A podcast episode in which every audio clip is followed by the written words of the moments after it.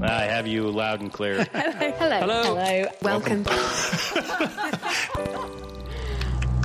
Science. And that is to say, Physics, Medicine. nature. or Space. Time. The brain. Life. The universe. Hello, welcome to The Naked Scientists, the show where we bring you the latest breakthroughs in science, technology, and medicine. And that's with me, Chris Smith, and with Phil Sansom. Welcome to a special episode of the show in partnership with Microsoft, unpacking the complex world of AI in healthcare.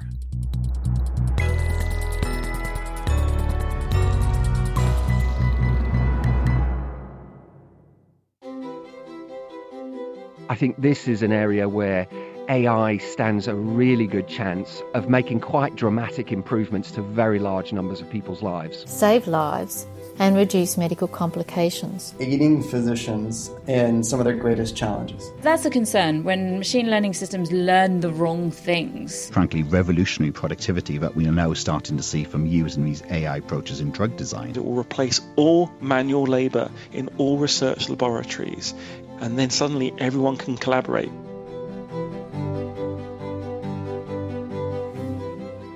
AI, artificial intelligence.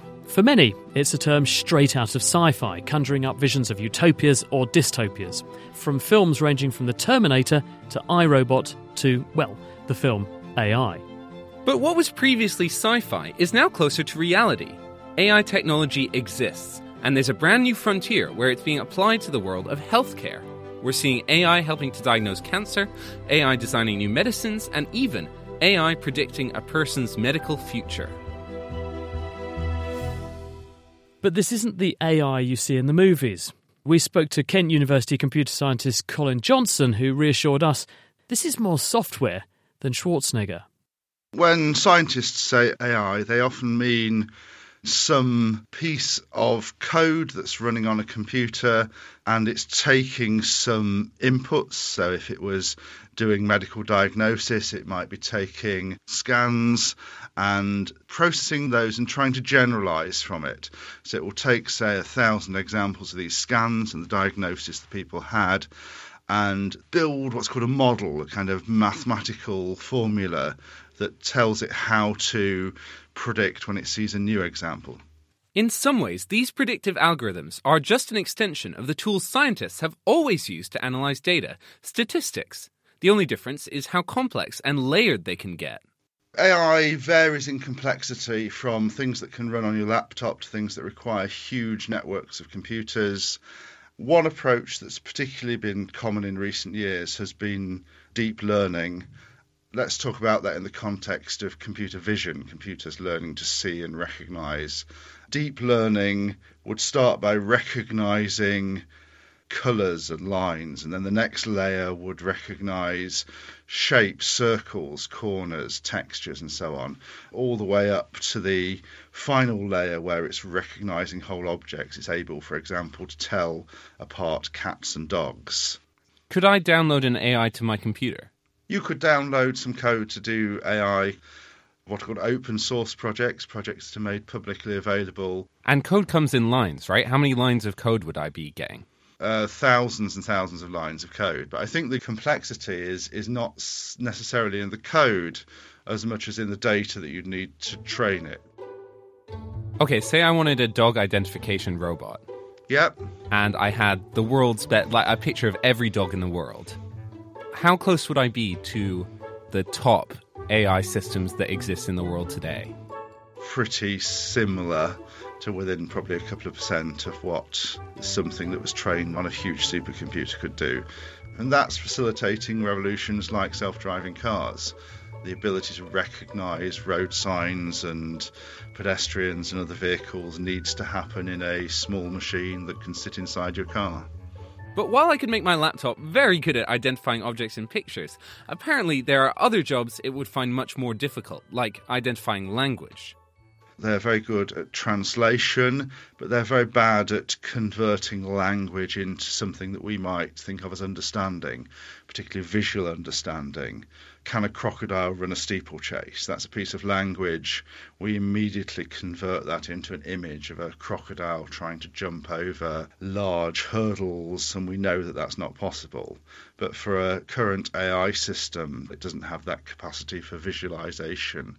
Are you saying, Colin, that my dog translation robot isn't as easy to get?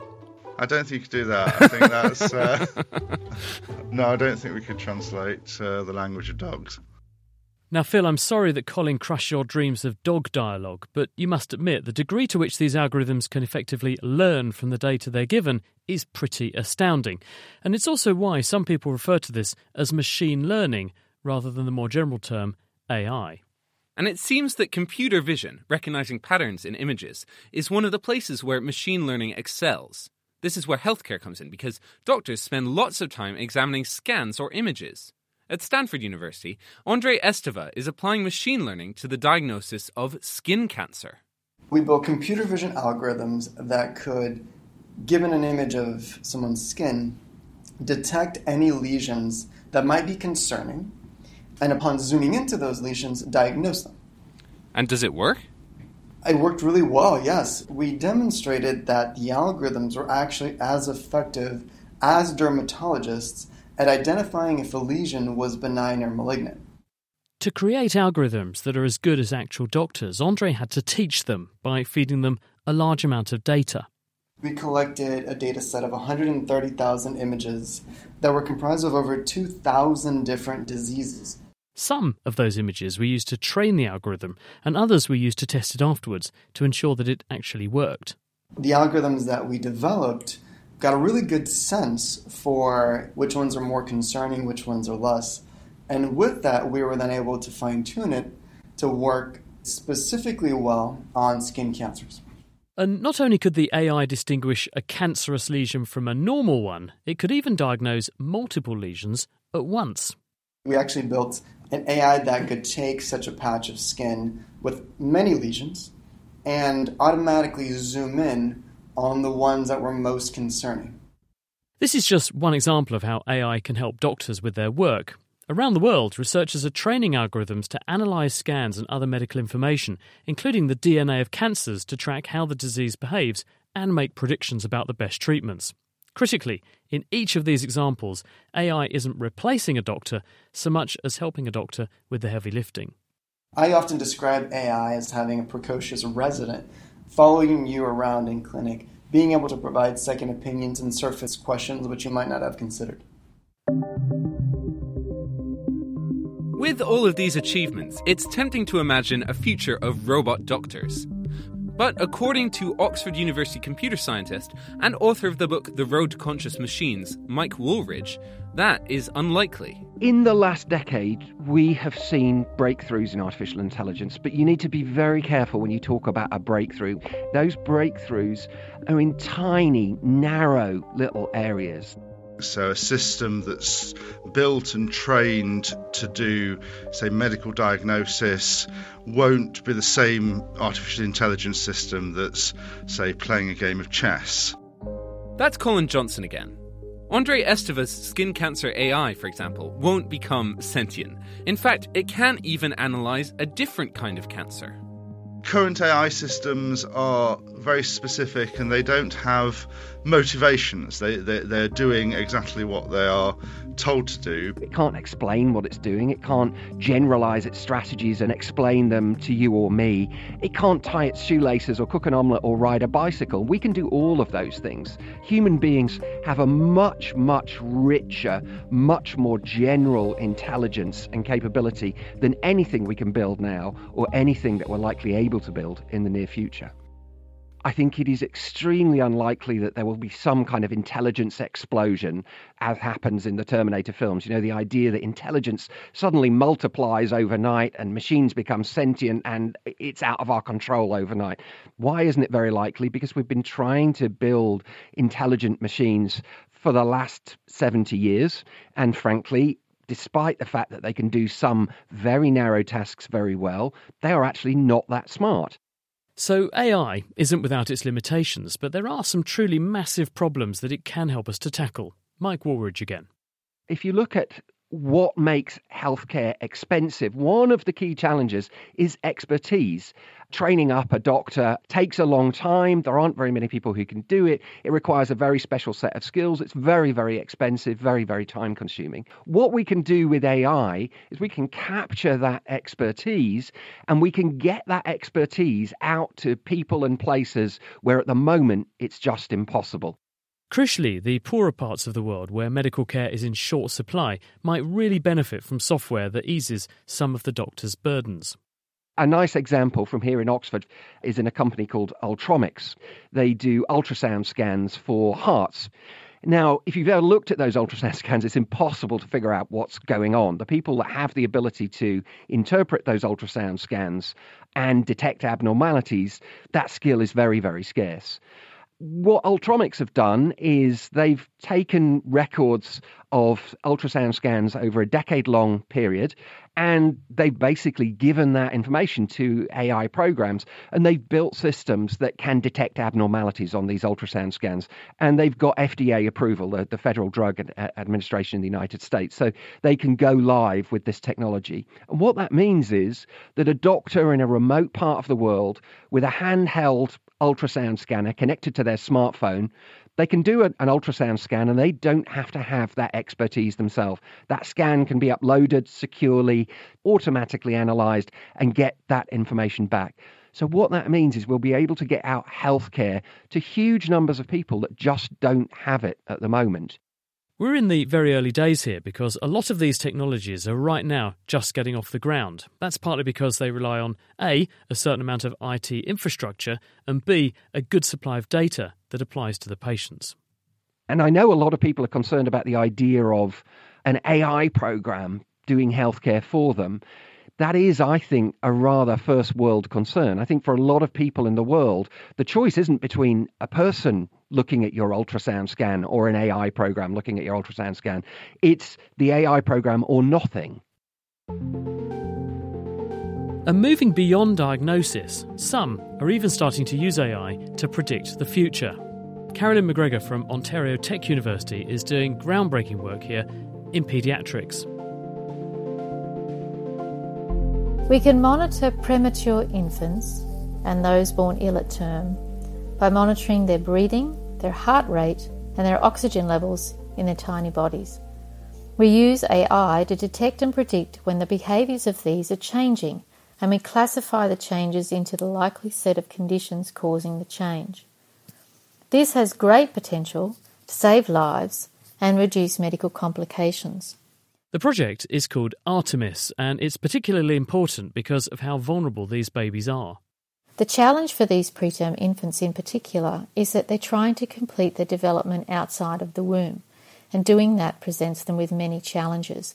And it means that they're susceptible to many different conditions that they can develop and many challenges in the development of various organs. Artemis is designed to run in real time to help doctors with information that a human would find difficult to process, which, like the examples of ultrasound scans we mentioned earlier, could ease the burden off of doctors in poorer countries. It's been deployed in the neonatal intensive care units of two hospitals in Ontario. And what we're looking to do currently is to deploy a version of Artemis for a hospital in India. Now, this is interesting because we're demonstrating how we can use the same techniques to support infants in low resource settings. This is very important as the health outcomes for preterm infants in countries like India and areas of Africa are much worse than the Western countries. AI seems to do a pretty good job of predicting medical futures in many ways, as long as it has the right data, which, according to Mike Wooldridge, we're beginning to give it we will be able to monitor our physiology on a 24 hour a day, seven day a week basis. And that information is going to enable us to manage our health on a much better basis than we can do now.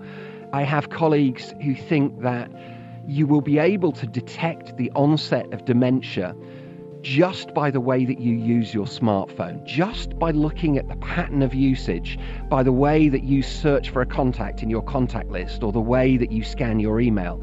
As those patterns change, as you start to get the very, very early signs of dementia, it could be that a smartphone is going to be able to detect that on your behalf long before there would be any sort of formal diagnosis.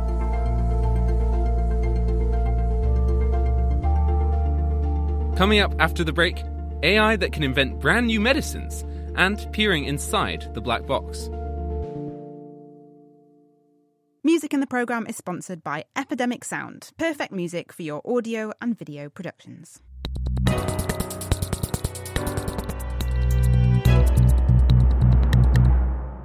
After all this talk about predicting your medical future with huge amounts of your personal data, it's worth briefly taking a step back. Cambridge University's Beth Singler researches the implications of the machine learning revolution, and they aren't all rainbows and roses. AI also doesn't work unless you have large amounts of data, so it cannot progress in particular directions unless it has access to human subject data. Large companies probably less of a concern than some of the user chosen apps. Mm-hmm. That there's something like 320,000 medical apps available through app stores, and that's a concern as well. We need to be protective of our data going forward. And not only do you need to trust who has your data, but once the data goes in, it's often a complete mystery what the algorithms will do with it. Colin Johnson again, followed by Beth.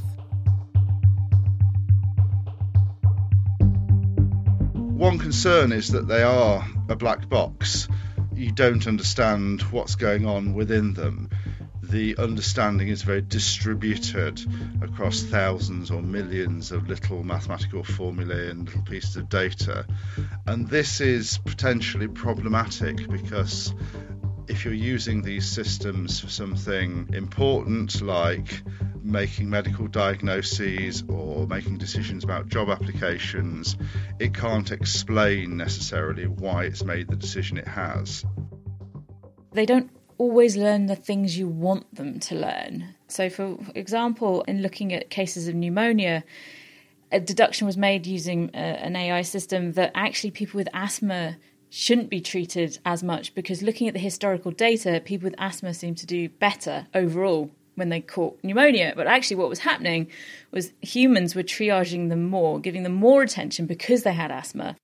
A human would probably have made that link, but a computer just sees the data in black and white every piece of data that we would want to put into these systems is either shortcuttable in that way or comes laden with its own human inputted biases. So, for example, in the case of women seeking treatment for pain, historically, women are less likely to receive pain killing medicine in response to pain than men are and they're more likely to have to go back and back back again to the GP. So that all that data gets into the system to the extent that then any kind of machine learning system is going to say if you're female, you don't need treatment in the same way that and if you're male. So this kind of form of algorithmic bias is something we need to be really careful about. When you give an algorithm data about people, any biases in that data can affect a person's health outcomes. But there's a whole other area of medical science where the relevant data isn't about individual people, but where AI could go on to save lives on a massive scale. We're talking here about drug discovery, inventing brand new medicines. Mike Wooldridge. The pharmaceutical industry, although it's ultimately about designing and building new drugs, more than anything, I think it's the quintessential knowledge based industry. It requires heavily on processing large amounts of data and being able to make extrapolations from that data. And so I think he's very, very well positioned to be able to make use of new artificial intelligence techniques and machine learning techniques in designing those drugs and understanding their consequences, you know, understanding the ramifications of using those drugs going forward. This area in particular has recently become a massive multi billion dollar industry. In fact, every big pharma company is getting in on the action. And it's starting to pay off because recently a company called Exscientia announced a world first. This is the first time a drug designed by AI will be tested in humans. DSP 118 just starting phase one clinical trials for the treatment of obsessive compulsive disorder. That's Exscientia CEO Andrew Hopkins.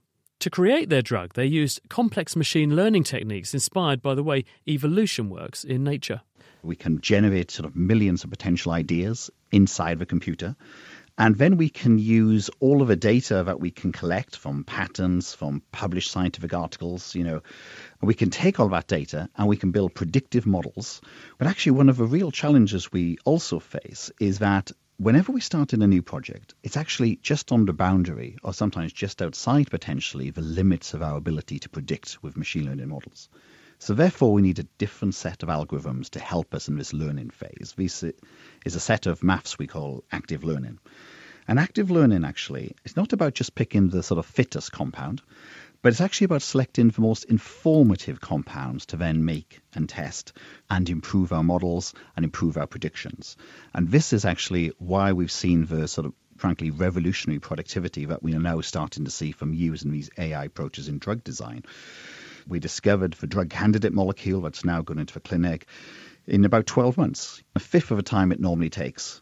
Part of the reason drug design normally takes so much longer is because making a drug isn't just about helping the body in a specific way. It's also crucial to simultaneously avoid harming the body by hitting the wrong target. It's not just about designing a specific key to fit a specific lock we also need to design that key so it avoids fitting maybe 21,000 other locks, which is effectively the number of proteins expressed by the human genome. Because by hitting those other proteins, it actually potentially then causes sort of side effects. So what we have then is a very difficult design problem, which potentially runs into a very large number of dimensions. This is exactly the type of problem we believe then artificial intelligence can be used then to satisfy this large number of design objectives. Other objectives include making sure the drug can actually be manufactured easily and that it can be taken up by the body. With so many potential pitfalls, it was particularly important that Exscientia's algorithms were not a complete black box. The beauty of the algorithms is that we can then trace the contribution that every atom is making to all the design objectives which we are designing against. Their new drug, DSP 1181, isn't ready for the shelves yet, Clinical trials take many years, and this is a part that the algorithm definitely shouldn't be doing. How a drug is designed, whether it's by humans or by artificial intelligence and the combination of the two, that does not change how we want to then sort of test for safety and test for efficacy. One thing that's important is to know which are really important battles that AI can make a difference to. And we can make a difference to how we can rapidly discover compounds and the cost it may take to discover new medicine and the speed of bringing it to the clinic. But also, we must remember that uh, um, human biology is incredibly complex. It would be a mistake for people to think that AI can allow us to predict all the possibilities of how a medicine may interact with the human body. In the next few years, we might see more and more drugs designed using this kind of evolution inspired AI. And soon after, there might be some basic manufacture and testing by AI as well, thanks to devices like the Chemputer designed by the University of Glasgow's Lee Cronin. The Chemputer is the world's first general purpose programmable robot that makes molecules on demand. The reason I set out to make this was it was actually to make a chemical internet that would help me search for the origin of life, believe it or not. We couldn't get funding for that on its own, and I figured that the same technology we use to search for biology would also be very good in drug discovery and making molecules and personalizing medicine. Like the AI that works in medical diagnosis, the Chemputer was originally designed to remove the grunt work out of chemistry so the chemist would be free to do the interesting bits. It consists of both software and hardware. It looks like a normal chemistry set, actually. Round bottom flasks, conical flasks, test tubes, pipes, and things. We have to feed in some chemicals, like putting ink into a printer, and also we put in a code, and that code has two parts to it. One is a graph, which is literally understanding the, where those chemicals have to be moved to, and the other is like a recipe, like cooking a souffle. What temperature? For how long, and what ingredients must be added together in what order so we can make the perfect chemical souffle, if you like, every time correctly. The result works like a 3D printer for molecules, but then Lee started to apply AI to help the Chemputer course correct. A bit like how an automated car works. The computer can drive perfectly, when all the instructions are correct. But what about if something goes wrong or something is not quite as expected? Because we've put some sensors into the Chemputer, it can feed back and say, oh, there's something a bit wrong here with the heating, or we don't need to stay at this temperature for quite as long as we thought. Let's make another decision. And so, what we've been doing in the last few years is integrating AI into the Chemputer. This combination of sensors and machine learning meant that the Chemputer could start learning from and experimenting with its own recipes.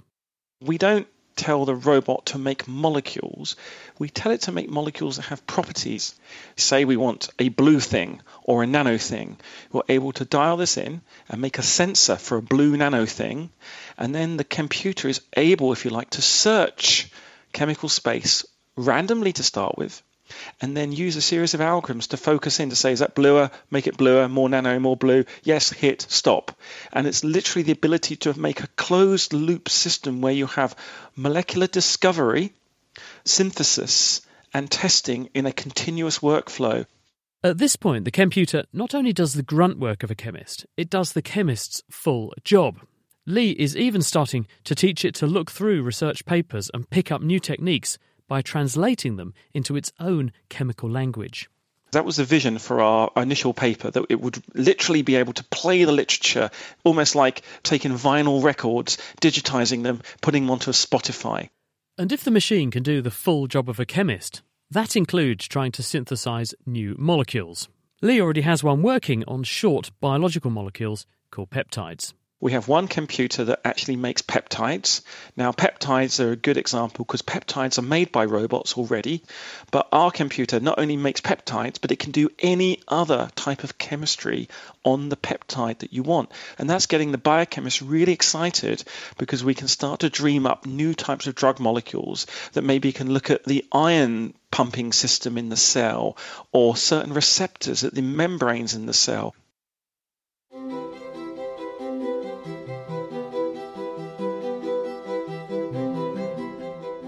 We've come a long way over the past couple of decades to get to medicines designed by inventive machines. But the technology is here, and wherever there are mountains of data to be had, AI can crunch those numbers. From diagnosing cancer to predicting someone's future health, and we haven't even had time to get into the world of personalizing medicine for individual people.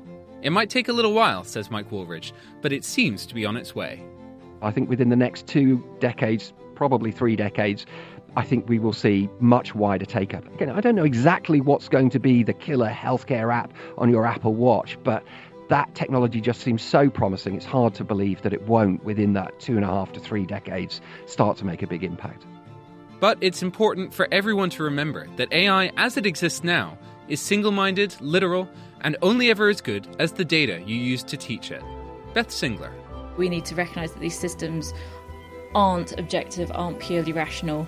They will make those mistakes based on the data. So we need to be kind of continuously critical and not get into a scenario where we just sort of trust the computer's answer. It's amazing how far we've come, isn't it? But clearly, we still have a long way to go. Thank you very much to Phil for putting the programme together. This episode of The Naked Scientist is in partnership with Microsoft. Until next time, thanks for listening and goodbye.